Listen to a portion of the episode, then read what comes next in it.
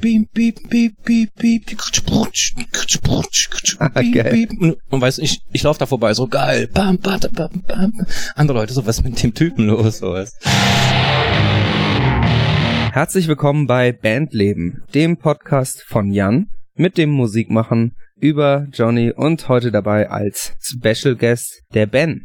Hallo. Wir sind hier in Düren und haben den Ben besucht in seinem äh, Studio, Probenraum, äh, Musikkomplex Wirkungsstätte. in, an seiner Wirkungsstätte. Und äh, ja, haben uns gedacht, wir stellen ihm mal ein paar Fragen zum Thema Musik machen. Wir wollen wissen, warum er das eigentlich macht, was es soll und äh, wie es dazu gekommen ist. Ich mache einmal so, so eine ganz grobe Vorstellung. Der äh, Ben spielt Schlagzeug. Du kannst jederzeit einschreiten, wenn ich völligen Quatsch erzähle. Alles gut. Und äh, zwar bei der Band The Legion Goes. Das ist eine Metal-Band. Melodic Death Metal oder ist es schon Metalcore? Oder wie würdest du das Wir schreiben? es immer als Modern Metal einfach. Okay. Da Ja, sind bestimmt das- das Elemente trifft des sich ja auch irgendwie Metalcores alles drin. Alles sind so, oder? Elemente des was weiß ich was Metals drin. Das ist einfach moderner Metal. Mhm. Alles andere ist einfach eigentlich Blödsinn. Geht so sehr in die Schublade. Ja, man will ja auch, man will sich ja auch nicht zu sehr festlegen, ne? Da gibt's so Elemente, die man vielleicht dann doch gar nicht so sehr hat. Seit wann seid ihr jetzt als The Legion Ghost unterwegs? Weil vorher hast du ja bei Corroded gespielt. Genau. Daher kennen, kennen wir uns auch ursprünglich Genau. mal. Ja, so, ist es. so sieht's aus. Ähm, das ist so ein bisschen aus der Band Corroded hervorgegangen, ähm, The Legion Goes. Und das ist passiert, äh, also beziehungsweise The Legion Goes gibt's seit Anfang 2015, kann man sagen. Mhm. Okay. Corroded, äh, gut, da kommen wir gleich nochmal dazu, zu deinem Werdegang. Jan, hast du schon, bist du jetzt schon neugierig geworden? Äh, in der Tat ja, weil ich glaube, ich bin Corroded von ganz, ganz früher noch. Ähm, bin ja auch äh, Metal-affin und ähm, ja, ich bin der Meinung, dass dieser Name mir schon öfter mal über den Weg gelaufen ist, so in dieser äh, früheren Anfangsphase, diese New Metal-Phase, die es so in Hamburg gab, äh, über die Metalcore-Szene rüber. Äh, da bin ich der Meinung, dass ich euch auch schon mal gesehen habe in Hamburg. Ja, wir haben öfter in Hamburg gespielt. Wir haben oft, äh, ich glaube, mindestens dreimal auf dem Fuck Christmas Fuck hieß das Christmas, damals in der da war ich nicht Markthalle. Ja, Das hat geil. der Ovid gemacht damals. Ja, da kenn ich. Da haben wir mehrmals gespielt, so mindestens dreimal. Wann? Ja, Anfang 2000 würde ich sagen, so 2002, 3, Ja. 4, so die Ja, danach Jahre. gab's das dann auch, glaube ich, Ja, nicht ich glaube, es war auch so die Hochphase. Also als ne? wir gespielt Ja. haben, waren einmal Headliner Caliban, haben auf jeden Fall da gespielt. Ja. Hates 4 einmal in dem Jahr, aber ob die Headliner waren, weiß ich jetzt gar nicht mehr. Das war, glaube ich, so 2003, 2004, so die Jahre. Da habe ich euch gesehen. Wir haben aber auch mit Crowbar schon im Logo gespielt, 99 schon irgendwie, also schon sehr lange her. Also schon ein bisschen rumgekommen. Ja, ein bisschen. Ja, krass, ja. Also Fuck Christmas, äh, gutes Festival. Ist, tats für- ist tatsächlich so in unserer, also ist mir auch ein Begriff, ich war da nicht, aber ich weiß, das war damals ein großes Ding in Hamburg. So. Da gab's auch einmal sogar dieses Fuck Easter, so eine Ja. Osterversion, da haben wir auch gespielt. Ja. Ja. Genau. Siehst du, wusste ich doch. Daher wahrscheinlich dann. Da habe ich so mal die Emi Bulls gesehen. Genau, die Oh. haben da auch gespielt in dem, das war auch eins der Jahre, wo wir da waren. Genau. Und, Und, und, ähm, und Days in Grief und ja, genau. Cataract und Ja, genau. und äh, dann gab es so eine so eine Band mit so einer Frau, die hießen Tape. Tape. Ja, die waren da auch. Ja. Das war der, so der Hit, so, so Ja. den einzigen Song Der- der zumindest, einzige an den, Impact an von den ich denen, mich ne? irgendwie Ja. von der Band noch erinnern kann. Ich Stimmt. glaube, da hat hinterher auch der Bassist von Volin mal mitgespielt. Das weiß ich nicht. Ich habe auf jeden Fall, nachdem ich bei Corroded mal äh, raus war für zwei Jahre, habe ich bei einer Kölner Band gespielt, Circle of Grin. Und auf einem Album-Release-Show von Circle of Grin hat die neue Band von dieser Tape-Sängerin bei uns als Support gespielt. Circle of Grin, witzig. Dann haben wir sogar schon mal zusammen gespielt. Kann auch sein. Oder das war halt, äh, bevor ich dabei war. Die Band gab's ja, Ja. schon länger. Ich bin ja da. Also ich sehe nämlich gerade, wir sind hier gerade in so einem Aufenthaltsraum und hier steht ein Kühlschrank und da sehe ich einen Aufkleber, den ich äh, auf meinem Case auch habe. Und zwar der Circle of Grin Aufkleber, der rote da, der runde. Ja. Ja, den habe ich auch.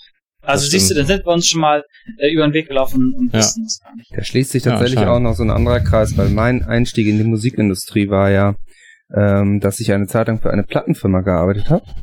Und da war vor meiner Zeit, ein paar Jahre, äh, der Fuck Christmas Sampler erschienen. Und Tiefdruck? Äh, Tape. nee, ich dachte, du hast die, ähm, Tiefdruck das Label. Ja, genau. Ja, ja. Label. Genau, da habe ich, äh, da habe ich mal ein Jahr gearbeitet. Ach so, okay. Dadurch bin ich sozusagen auch in die äh, Eingeweide der Musikindustrie vorgestoßen. Das stimmt, da gab es diesen Es gab einmal so ein Fuck Christmas Sampler, da haben die, genau. da war auch Heaven Shall Burn drauf und so, das war irgendwie Genau. auch ein Ding, was dadurch ganz gut lief, als es dann so, so groß wurde. Das war aber halt ein paar Jahre vor mir. Ich habe dann irgendwie mal ein paar Stück davon auch mitgenommen, aus dem Lager. Ich hab den noch sogar. Aus, des, aus dem überquellenden CD-Lager, wie das, glaube ich, bei jeder Plattenfirma äh, besteht und dann Ja. eines Tages in die großen Müllcontainer, in die Müllpresse kommen muss. Ähm, so schade, wie es ist. Ähm, würde sagen, wir machen mal chronologisch, arbeiten wir mal ab, was Ben so gemacht Ja. hat, ne? Ich glaube, wird einiges erzählen. Ich glaube, er hat schon die eine oder andere Bühne gesehen. Wer hat das denn angefangen? Ich meine, äh, Schlagzeug ist ja auch so eine Sache. Jan kennt das ja auch, das ist ja laut und, und stört. Da muss man ja auch erstmal irgendwie, es muss einem irgendwie erlaubt werden oder so. Wie, wie bist du denn überhaupt zum Musikmachen gekommen? So Musik. Wer hat das zugelassen? Also ich weiß, dass mein Cousin früher Schlagzeug gespielt hat.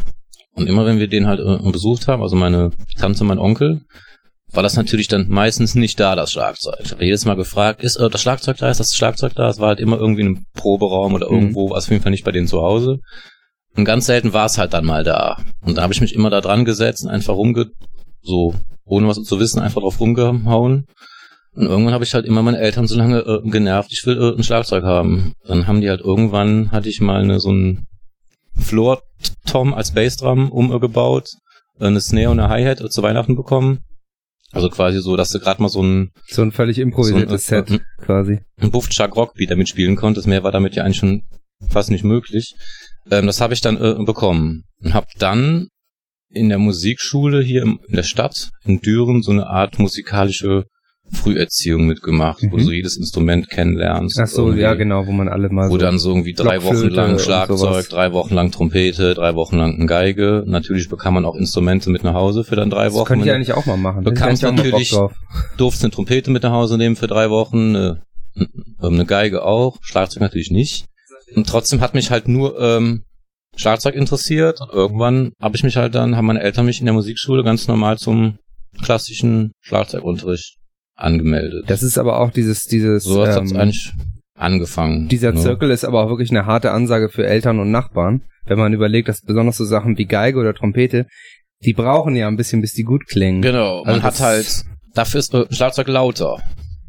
Dafür ist ähm, Das- das Schlagzeug stimmt, halt ja. lauter, du hast halt dann das Ding, dass dann halt die Nachbarn eher Stress machen wegen dem Lärm. Du musst ja schon fassen, alleinstehendes Familienhaus haben. Wenn man die Bassdrum so richtig tritt, dann, äh, Genau. dann merken das alle. Wenn du jetzt äh, Geige übst, weiß ich von meiner Mutter die Story, die oft in der Musikschule halt gewartet hat auf mich, wenn ich im Unterricht war, hat dann nebenan gehört, wie jemand äh, eine Geige übt. Und ich glaube, wenn man immer den schiefen Ton die ganze Zeit hört, das ist nerviger als ein als einen, der ganze Zeit rumtrommelt irgendwie. Kann ich mir zumindest das nachvollziehen. das glaube ich auf jeden Fall. Also. Ja, und dann habe ich halt in der Musikschule immer weitergemacht und habe irgendwann, es klingt jetzt doof, Meisterschüler so, aber ich wurde irgendwann so ein bisschen wie sowas der Meisterschüler meines Lehrers mit noch jemandem anders zusammen und habe dann angefangen bei Jugend musiziert mitzumachen, diese Okay. Wettbewerbe, wo du erst einen Regionalwettbewerb machst, wenn du dann da irgendeinen gewinnst, kommst du zum Bundeslandwettbewerb, in meinem Fall Nordrhein-Westfalen. Wenn du dann da gewinnst, kommst du zum äh, Bundeswettbewerb, also wo dann von allen Bundesländern die Leute zusammenkommen. Und den habe ich halt dann auch äh, dreimal mitgemacht äh, und dreimal äh, gewonnen über den Bundeswettbewerb. Das war 91, 92 und ach Quatsch, 90, 92 und 94.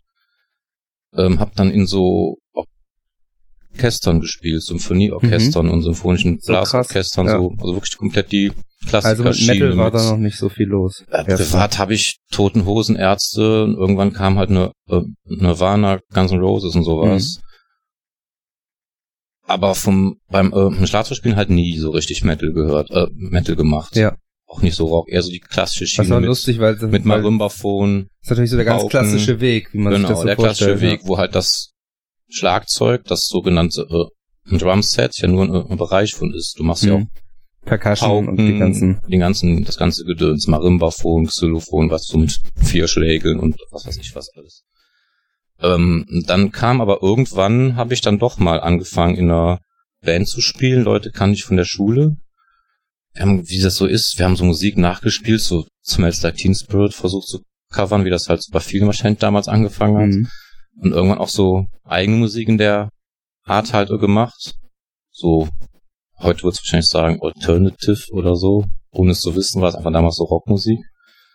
Und dann hat mich irgendwann jemand angequatscht in Düren, ob ich nicht Lust hätte, in eine andere äh, Band einzusteigen. Und lustigerweise in diese Band, wo ich eingestiegen bin, spiele ich bis heute noch. Das ist so heute meine Hobby-Band Mhm. immer noch, so der Kegelclub, wo man Also seit andere den treffen sich zum 90ern. Kegeln und Quasi. andere machen halt einmal, einmal in zwei Monaten treffen sich zum Musik machen. Geil. Wir haben es dann in 20 Jahren auf äh, drei EPs geschafft. So, Sehr gut. also eigentlich ne, so Schnitt. ganz easy. Aber hab dann halt irgendwann auf einem Konzert von dieser Band bin ich dann von dem Bass, damaligen Bassisten von Corroded angequatscht worden, ob ich nicht mal Lust hätte, bei denen in den Proberaum zu kommen. Er Drama hätte eine Knie-OP, könnte gerade nicht spielen, dass die ein bisschen weiter proben können mit denen was äh, und jammen. Was aber nur ein Vorwand war, die haben nämlich ihren Drama damals Probleme mit dem gehabt, hatten den halt rausgeschmissen und aus Also dem war eine Falle. ja, nicht so richtig. Erst war das schon so, dass ich ein bisschen mit denen proben sollte. Dann hieß es halt, ob ich auch das eine, das anstehende Konzert spielen könnte, das nächste, weil der Drama halt so schnell nicht wieder fit ist. Das, ähm, der hat halt wirklich eine OP, das stimmte auch. Aber in dem Zeitraum haben die sich auch mit ihm per persönlich irgendwie verkracht und dann habe ich, ähm, wurde das dauerhaft. Ne? Hm. Das hat dann bis 2006 war ich dann in der Band, neun Jahre lang. Und dann war ich dreieinhalb Jahre nicht in der Band und ab Ende 2010 wieder in der Band. Aber in der Zeit, wo ich nicht in der Band war, wie gesagt, andere Sachen gemacht. So, unter anderem Circle of Grün, Mhm. hab die ganzen, hab neun Jahre lang noch so eine ähm, Gothic-Rock-Band gehabt. Deutschsprachig, wo wir auch mehrere CDs rausgebracht haben, auf Europatour waren und so. Also hab immer schon mehreres gemacht, nicht nur die Metal-Band, Mhm. so. War immer schon breiter aufgestellt. Ja, und irgendwann überlegt man sich halt, was man so äh, beruflich macht, ne? Ja, dir klar, auf, kannst du nicht halt- ewig da so ein bisschen halt, trommeln. dass du halt irgendwie dann überlegst halt, ob du halt Musik machen willst beruflich oder ob du halt was anderes machen willst. Und ich bin jetzt handwerklich nicht so ganz unbegabt, aber so richtig kann ich auch nichts anderes außer Trommeln. Ne? also so richtig gelernt halt nicht.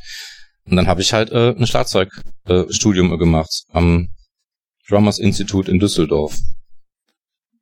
Nachdem ich äh, zehn Jahre Unterricht hatte halt, Mhm. habe ich dann so ein Studium gemacht. Und Fiel dir das leichter, da anzuknüpfen? Also dadurch, dass du ja die klassische Vorbildung hattest, dann zehn Jahre Schlagzeugunterricht, so, fiel es dir leicht, diese Drummer School zu machen? Oder, oder anders, anders gefragt, bist du da so durchgelaufen oder war es für dich eine Herausforderung? Das war auf jeden Fall eine Herausforderung. Es gab halt Sachen, wo ich den Leuten überlegen war, wie zum Beispiel im Notenlesen hm. und im kleine Trommelspielen, alles was so ein bisschen in die klassische Ecke ging, da war ich denen haushoch überlegen.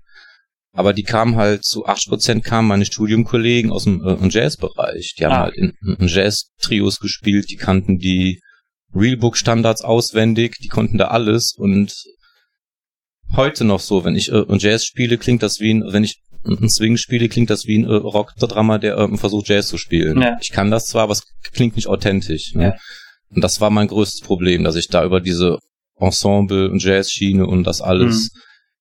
Da klar kam auch irgendwann das Rockkapitel und die ganzen Sachen. Und Da warst du dann wieder Studio-Drumming, Da war es alles wieder in Ordnung, aber halt in dem Jazzkapitel war das echt eine Herausforderung, so ein Big Band Drumming, äh, ein Ja, ist schon mal eine andere Gospel-Chops und Hausnummer, sowas, das ist ne? eine ganz andere Hausnummer, so. Hat mir im Nachhinein total viel äh, gebracht, das Studium, muss ich echt sagen. Hm. Seitdem unterrichte ich halt auch, seitdem arbeite ich als äh, Staatserklärer seit 2003.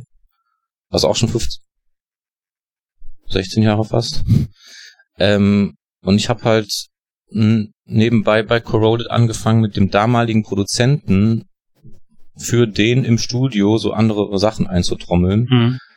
Und das war das eine Ding und, äh, und die Gothic Band, wo wir wo äh, Backing ähm, Tracks halt mitliefen, musste ich, war ich äh, gezwungen, ähm, zum Klick zu spielen.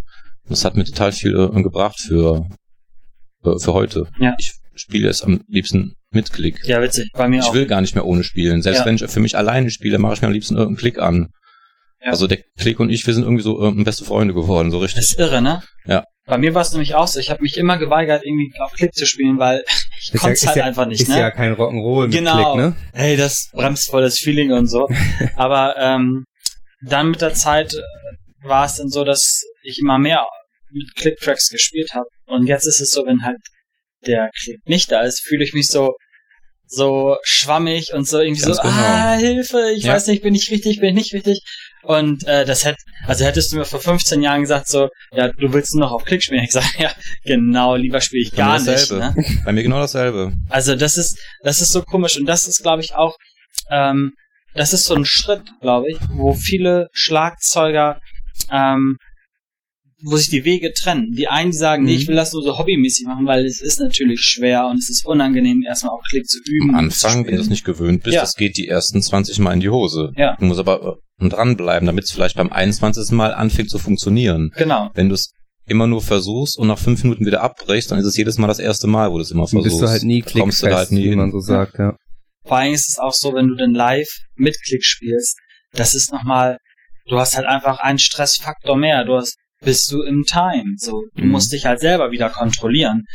Also es gibt dann halt keine abgefuckten Shows mehr, wo du halt 48 äh, 1000 Liter Alkohol intus hast und drei Acht Nö. im Turm und voll bist wie 30 Russen. Und das So. geht noch irgendwie. Und das geht ne? irgendwie, ne? Schwebt alles so ein bisschen, Ja. aber Das Fühlt sich geil an. Ja. So, das geht dann halt nicht mehr. Und ich glaube, das ist so der erste Scheideweg, wo die Leute sagen, okay, ich mache das professioneller, Ja, so, wie, so wie du jetzt, oder nee, ich mache halt als Hobby mit meiner, mit meiner kleinen Band im Proberaum. So. Ja.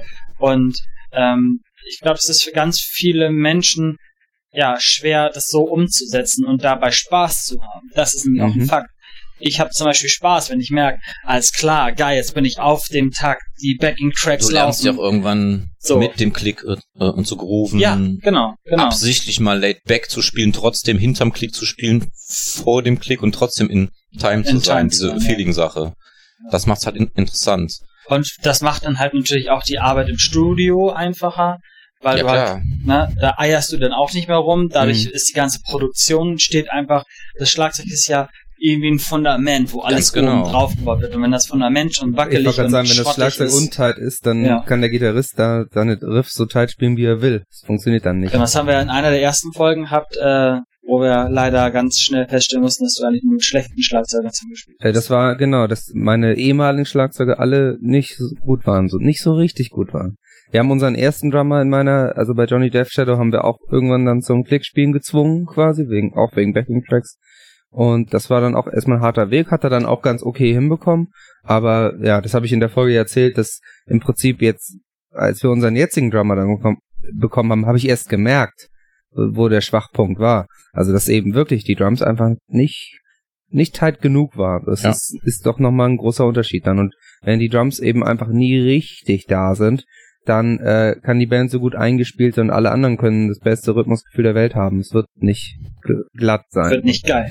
Ja, das und das Mhm. Groove dann auch eben im Zweifel nicht. Also auch dieses, genau wie ihr sagt, also das Feeling stimmt nicht, wenn man mit Klick spielt, ist ja Blödsinn. Also wenn du klickfest bist und ein guter Drummer bist, dann kriegst du da auch, auch ein Feeling hin.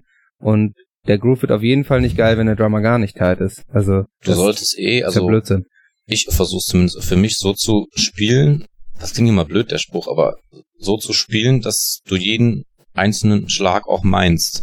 Hm. Weißt du, was ich meine? So Ja. wirklich äh, jedes Yes. Und wenn du halt mit klickfest bist, kannst du ohne Probleme mit Backing-Tracks arbeiten. Oder du kannst einfach nur so zum Klick spielen, dass der Song live exakt das Tempo hat, was er auch auf der CD hat. Ja, das früher waren wir zum Beispiel in meinen alten Bands, wir waren live immer schneller. Wenn du aufgeregt natürlich. bist, hast So. Herzschlag, Adrenalin, spielst du automatisch ein bisschen schneller, ohne dass du es merkst. Ja. Wenn du vielleicht mal ein paar Tage auf Tour bist und bist irgendwann mal müde, Dann oder wird's- ein, wird's spielst du vielleicht langsam. langsamer, ohne dass du es merkst, oder bist schneller aus der Puste. Aber es ist Beim ganz, Click-Track hast du das halt nicht, ne? ist aber ganz interessant, dass du das sagst, also jeden Schlag zu meinen. Ich habe mal, äh, ich bin ja ungelernt, aber ich habe mal ein bisschen Gesangsunterricht genommen, so ein bisschen Coaching bekommen. Und eine Sache, die ich da auch gelernt habe, um damit das deutlich ist und und äh, es funktioniert dann äh, tatsächlich besser, ist, wenn man beim Singen jedes Wort betont. Also wenn man eben nicht, äh, ja, wie man jetzt normal, wenn man jetzt nochmal spricht, dann betont man ja einzelne Wörter. Und beim Singen ist das so ein ähnlicher Effekt. Wenn du jedes Wort betonst, dann das hat so einen Effekt, dass du an jedes Wort denkst. Genau wie du sagst. Du meinst dann jedes Wort. Ja. Und das äh, hat automatisch viel mehr Präsenz. Das war einer der ersten Tricks, so die ich, äh, Ja, glaube ich. die ich da gelernt habe oder, oder was ich davon mitgenommen habe. Ich hatte halt immer das Glück, in allen Bands mit guten Sängern zu arbeiten. Ich hatte bis jetzt immer, bis auf eine, wo ich jetzt den Namen extra mal nicht erwähne von der Band, hatte ich eigentlich immer Sänger, äh, die sehr gut waren oder auf ihrem Mhm. Level sehr cool waren, eine eine breite Range hatten. Deswegen ist mir das in dieser einen Band dann auch aufgefallen, oder eher erst im Nachhinein. Als ich dann wieder bei Corroded zurück war, ist mir aufgefallen, ach krass. Dass man den Unterschied, ja, das ist ja oft, dass man den Ach, Unterschied krass. danach erst merkt, genau. das geht ja auf einmal doch. Und der Mischer hat keinen Kompressor gerade an. Und das ist da, weil der Typ einfach, wenn Hm. du neben dem stehst, ohne nicht so viel Mikrofon, hast du schon, ist das schon da, der Pegel ist schon krass, so, ne?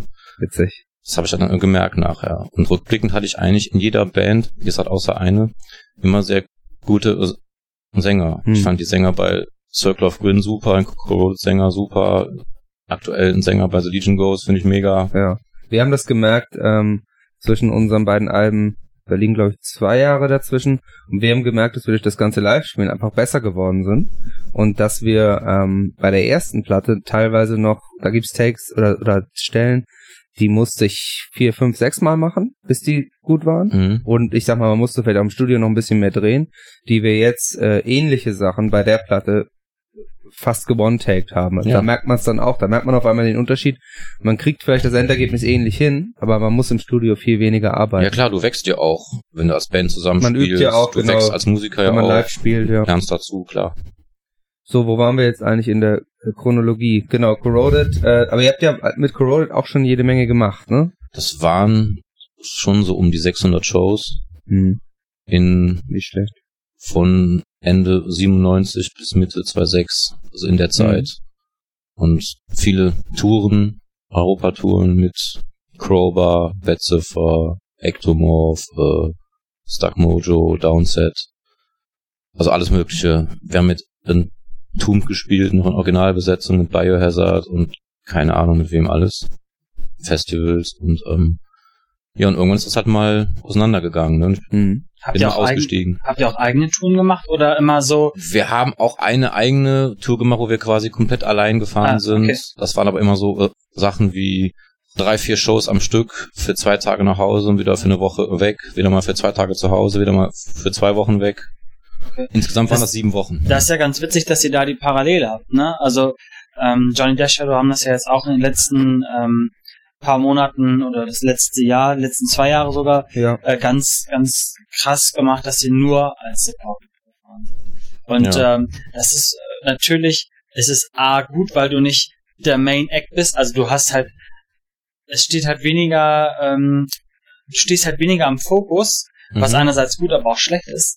Ähm, und du hast halt nicht so viel, ich nenne das jetzt mal Verantwortung. Also, Verantwortung wenn, stimmt. na, Sind wenn, halt sozusagen nicht deine Shows. genau, Also genau. du bist, du Du- spielst da halt auch.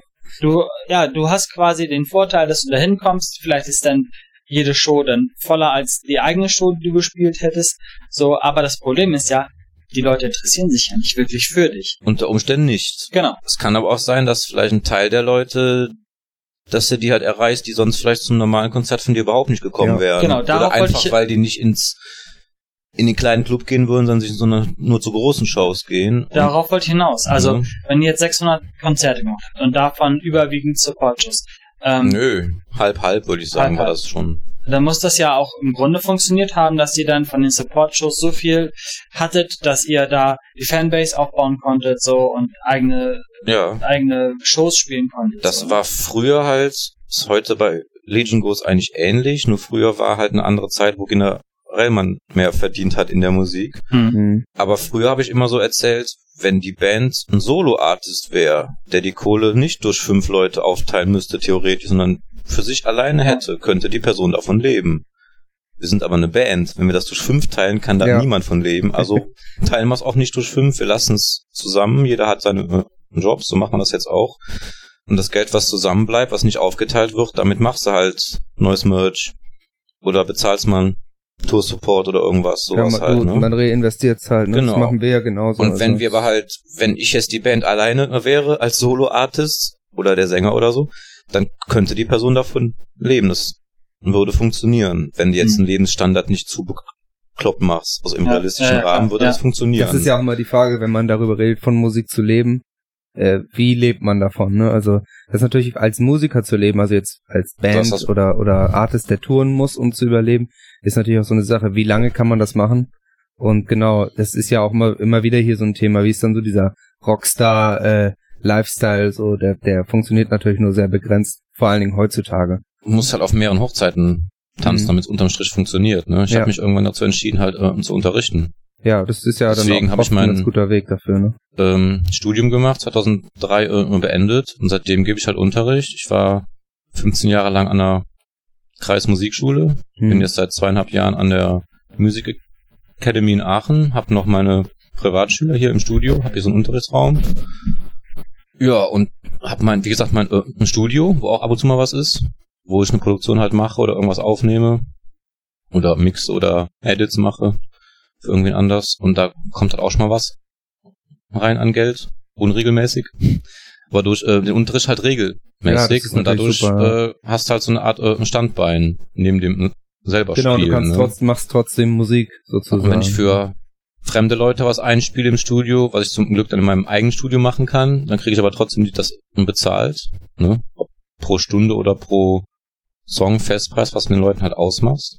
Aber so äh, tut's das halt dann irgendwie zusammen. Mhm. Alleine wird das Unterrichten auch nicht funktionieren. Okay, das Alleine wird das sich alles ergänzen. alles zusammen tut's bei mir jetzt halt so. So. Mhm. Genau, das soll ich gerade sagen. Ist es nicht, wenn du unterrichtest, äh, so ein, so ein kleiner Killer für deine, für deine für das eigene Werk, so, weil ich kann mir das gut vorstellen, wenn du jetzt sagst, okay, ich mache jetzt hauptberuflich nur Schlagzeugunterricht, dass dich das irgendwann so nervt und, und, und anödet, weil du halt dich selber gar nicht mehr verwirklichen kannst. Ich habe Zeiten, wo es mich wirklich anfängt zu nerven, das Unter Unterrichten.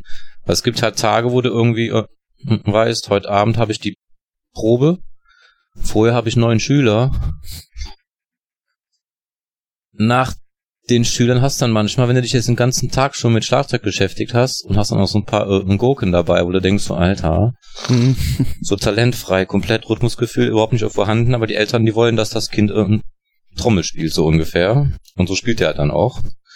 Äh, wenn du dann so ein paar hintereinander hast und hast den ganzen Tag dich schon mit Trommeln beschäftigt, dann hast du nicht unbedingt noch Lust, abends zu proben.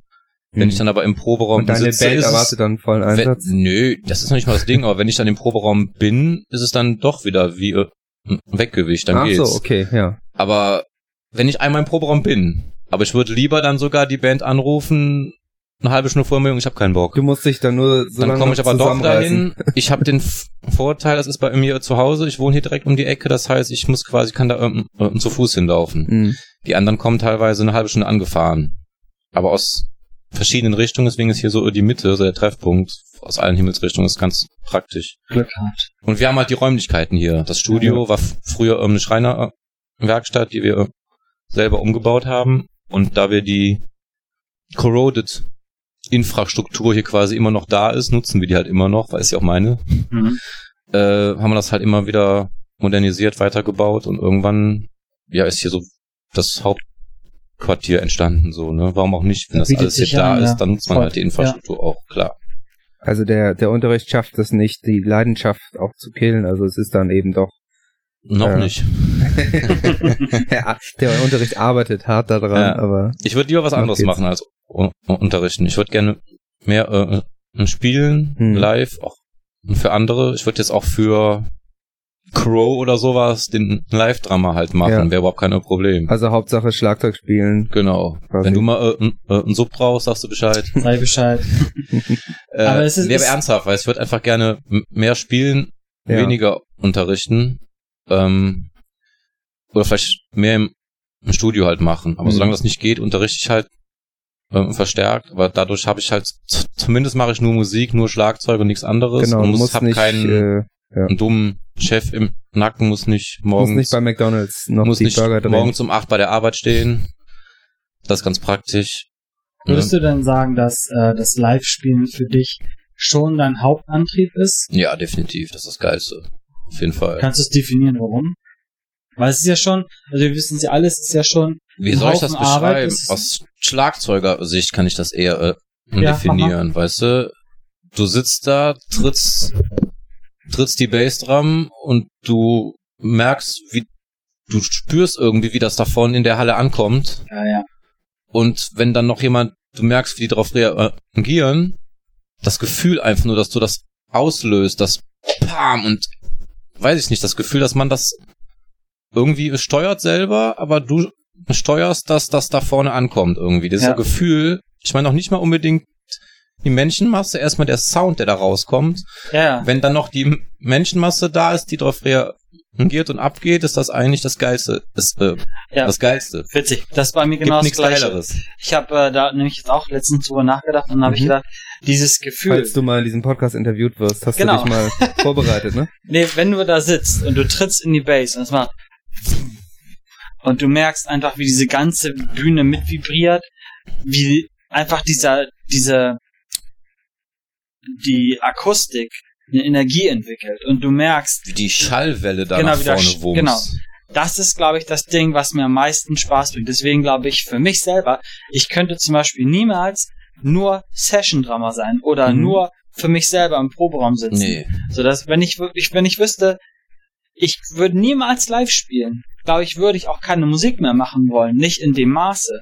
Weil es einfach für mich, und auch wie du das schon sagtest, einfach das Geilste ist, wenn man da auf einer Bühne steht und man macht und du merkst die Energie der Genau. Akustik, du siehst die Leute, die dann dazu nicken, die sich darüber freuen. Das ist, glaube ich, das, was uns alle hier auch so verbindet.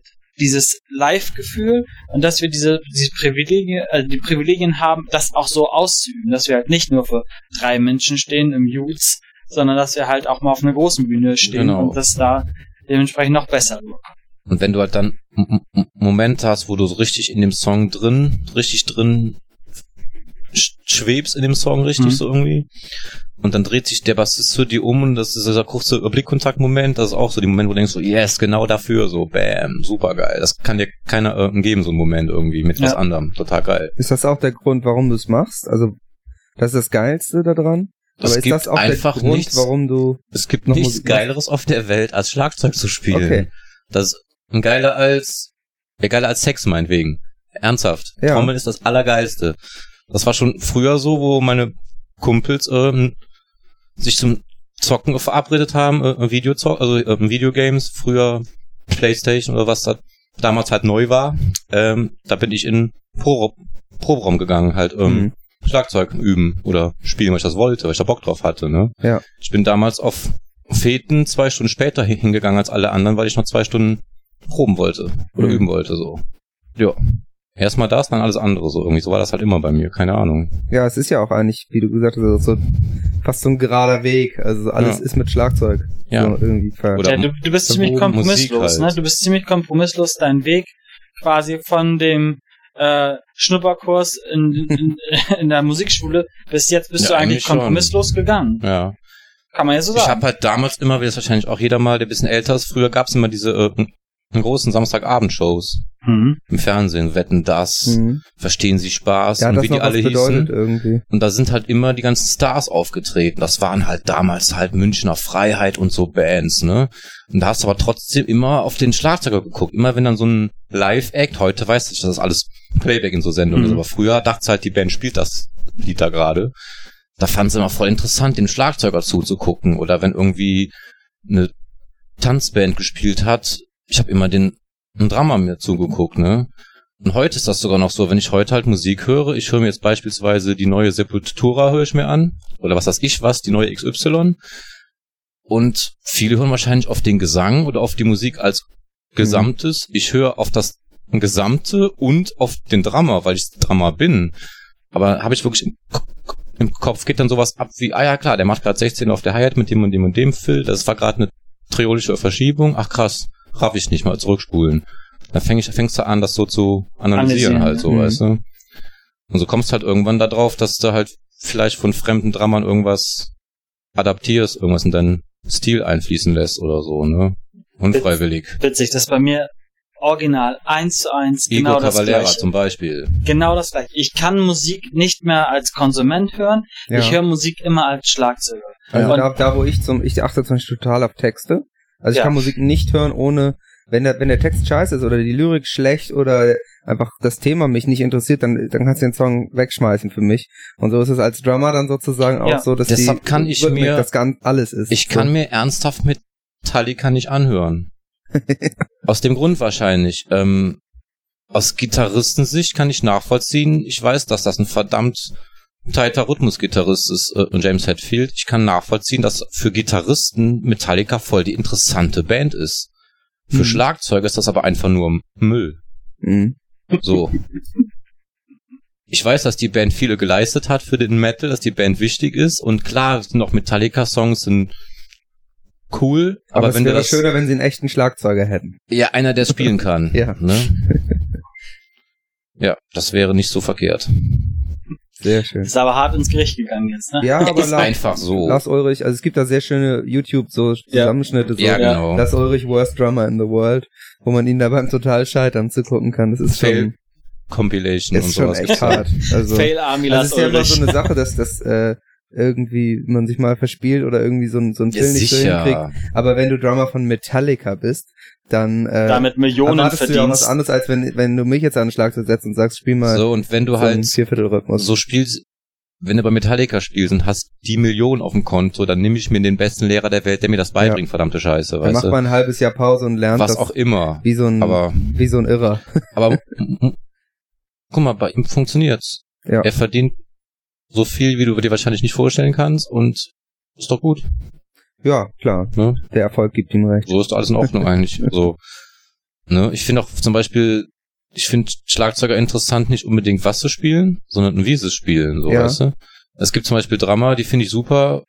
Original mit ähm, Machine Head Drummer zum Beispiel, der jetzt wieder dabei ist. Hm. Chris Kontos, den finde ich richtig geil, der auf der ersten Machine Head gespielt hat.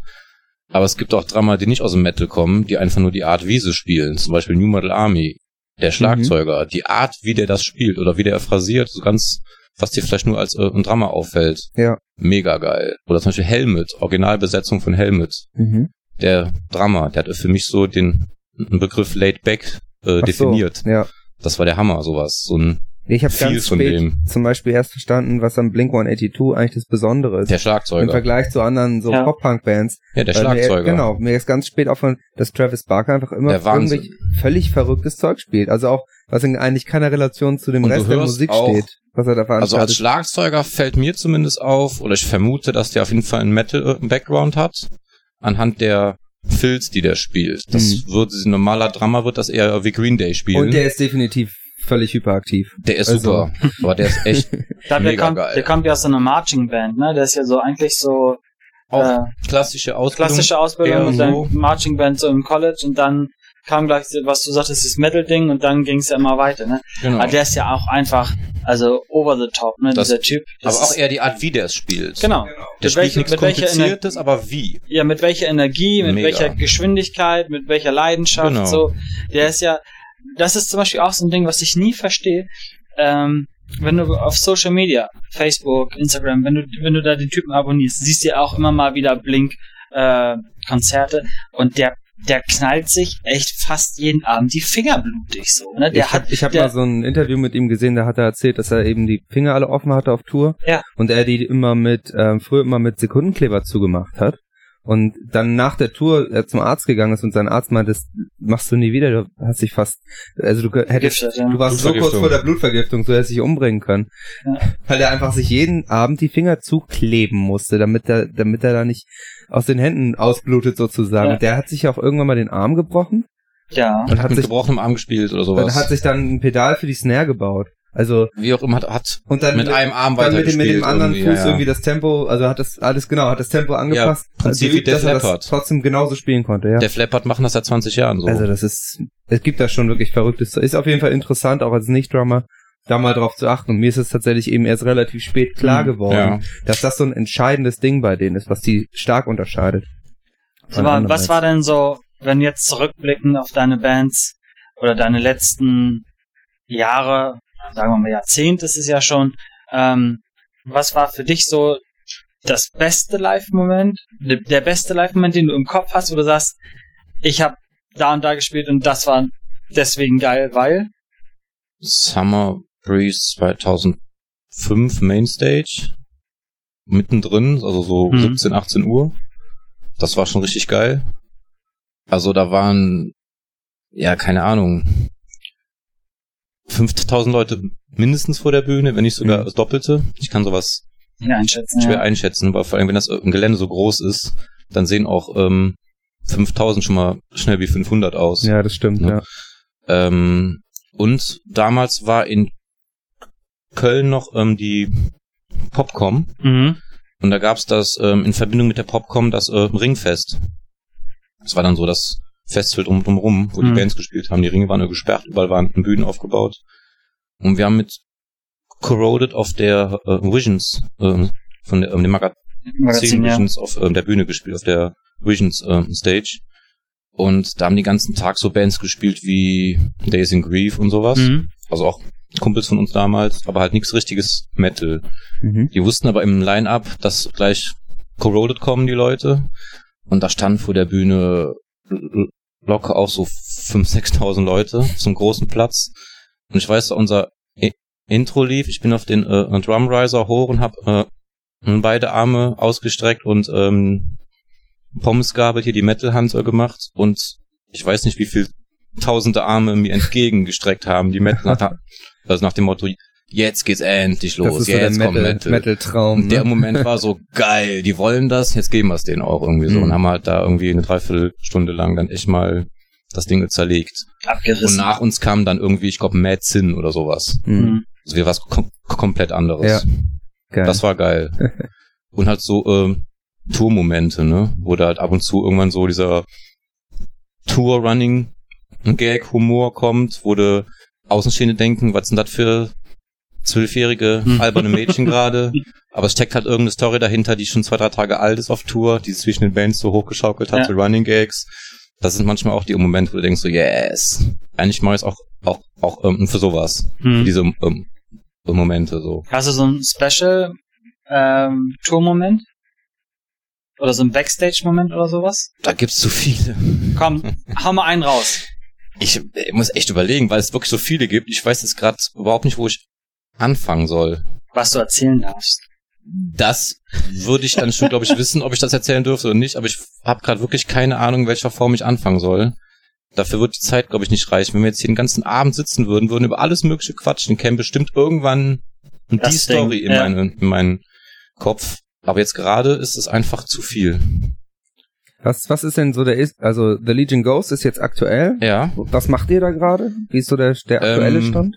Wir haben halt äh, das erste Album 2016 im Herbst veröffentlicht, Mhm. das zweite 2018 im März, waren dann direkt zum Release mit Ectomorph auf Tour, haben dann 2018 die ganzen äh, Sommer über einige Festivals gespielt, so mittelgroße, im Herbst noch ein paar Single-Shows, die sich jetzt bis Anfang dieses Jahres so ein bisschen äh, weitergezogen haben. Ja, und haben jetzt gerade erstmal äh, so ein bisschen, boah, jetzt haben wir mal so viel gespielt. Jetzt muss man sich auch mal ein bisschen ausruhen. Und natürlich fängt man an mit neuen Songideen, soll ja auch äh, Mhm. weitergehen. Und ähm, ja, aber konkret ist gerade, außer dass wieder Konzerte anstehen, ab in zwei Monaten, ist da nichts Konkretes geplant. Wir haben noch eine schöne Support-Sache bekommen für zwei Shows im Juli. Also wir spielen zwei Shows im, es sind nur zwei, aber dafür echt schöne Sachen. Im Juli im süddeutschen Raum sind beide Shows. Mal reichen. Ich kann auch schon sagen, die Städte könnte ich eigentlich schon sagen. Wir spielen eine Show in Freiburg und eine Show in Schweinfurt. Sehr schön. Schweinfurt ist, ist eine schöne Stadt. Im alten Stadtbahnhof in Schweinfurt Ja, da habe ich, hab ich auch schon gespielt. und im. Freiburg im, im Jazzhaus. Ah, okay. Jazzhaus, Jazzclub, also so heißt der Laden okay. wohl nur. Ja, ja, genau. Das sind jetzt keine Jazzkonzerte wahrscheinlich. Oder auch, keine Ahnung. Ähm, ja, Also es geht voran. Ähm, das nächste Album wird dann irgendwann fertig gemacht. genau. Und- Irgendwann wird das auf jeden Fall fertig gemacht. Es geht weiter sozusagen. Aber gerade ist man noch, Ja, man muss sich ja auch ist noch nicht mal, so konkret gerade. man muss ja auch mal ein bisschen, bisschen kürzer treten, wenn man live viel gespielt hat und so. Ja, Dann äh, hat man ja auch mal so gewisse erm Ermüdungserscheinungen bei aller Leidenschaft, ne? Ja. Okay, also können wir schon mal zusammenfassen und festhalten, du machst Musik, weil es schon eigentlich, ich sag's jetzt mal, dein Leben lang deine Leidenschaft war, Schlagzeug zu spielen, dein Wille, Schlagzeug zu Ja, spielen. wie er Wille, gesagt hat, weil es Herzblut. nichts Geileres Herz- gibt, ne? Genau. Und ähm, dann bist du irgendwann auf diesen Erweiterungspart des Live-Spielens gekommen und jetzt bist des du. Unterrichtens gekommen eher. Ne, ich meine, warum du es machst. Ne? Also so. bist du auf diesen Live-Part gekommen und Genau. seitdem bist du süchtig. Kannst Nach so Live-Spielen und ja. Eigentlich ne, ge- generell nach ähm, Schlagzeugspielen. Eigentlich süchtig, so kannst du es eigentlich sagen, so, ne?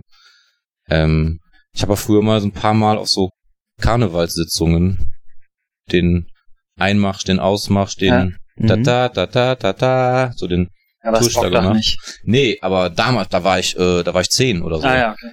Ne? Das war waren so halt meine Trommeln, ne? ersten, Zwölf. war halt Trommeln und war halt Auftritt, war Ja. vor Publikum Trommeln, fand ich immer schon geil. Also ich hatte eigentlich nie Lampenfieber so.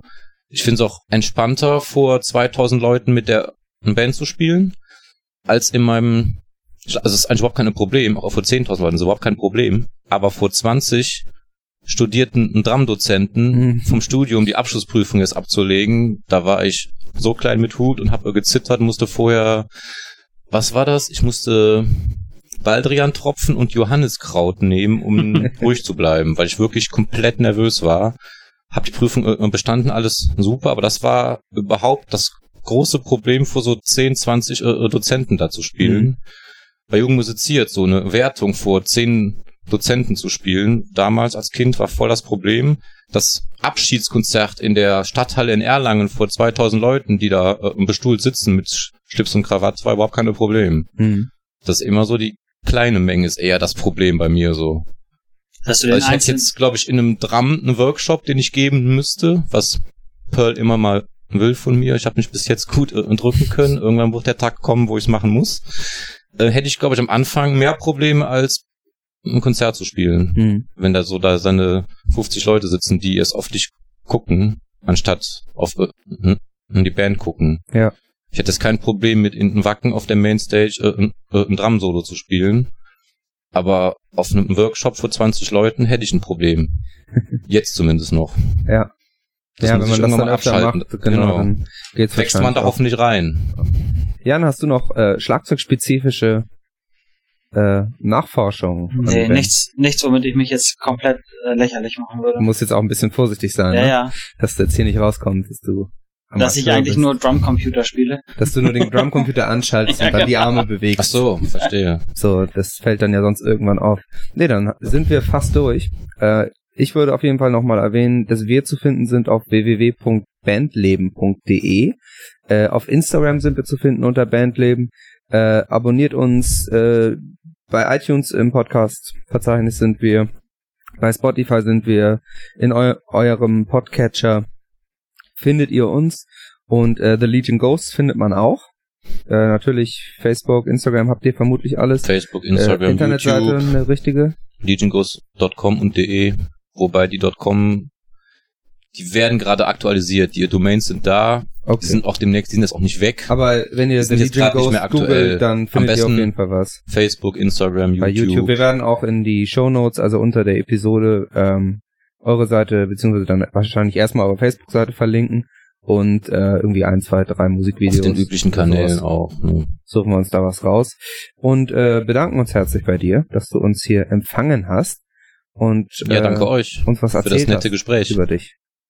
Super. Schön. Dann sehen wir uns ja vielleicht im Sommer auf irgendwelchen Festivals. Ja, hoffentlich. Und Äh, sehr gerne. du hast mal wieder vergessen, dass wir auch Instagram haben. Ich habe das eben gesagt. Hast du Ja, gesagt? habe ich Er gesagt. hat's gesagt. Sicher? Du glaubst, du, du warst dir nur so sicher, dass ich es vergesse, dass Nee, ich es war noch so nervös wegen Schlagzeug. hast. Achso, nee, ich hab's gesagt. Wir machen jetzt, wir Jan, machen ist, noch, Jan ist unser Instagram-Beauftragter. ja. Und wir machen jetzt gleich ein Foto. Und äh, dann könnt ihr euch das mal angucken, was wir hier Schönes gemacht haben. Und äh, in dem Sinne, schönen Tag, schönen Abend, äh, schönen Morgen noch. Tschüssikowski. demnächst.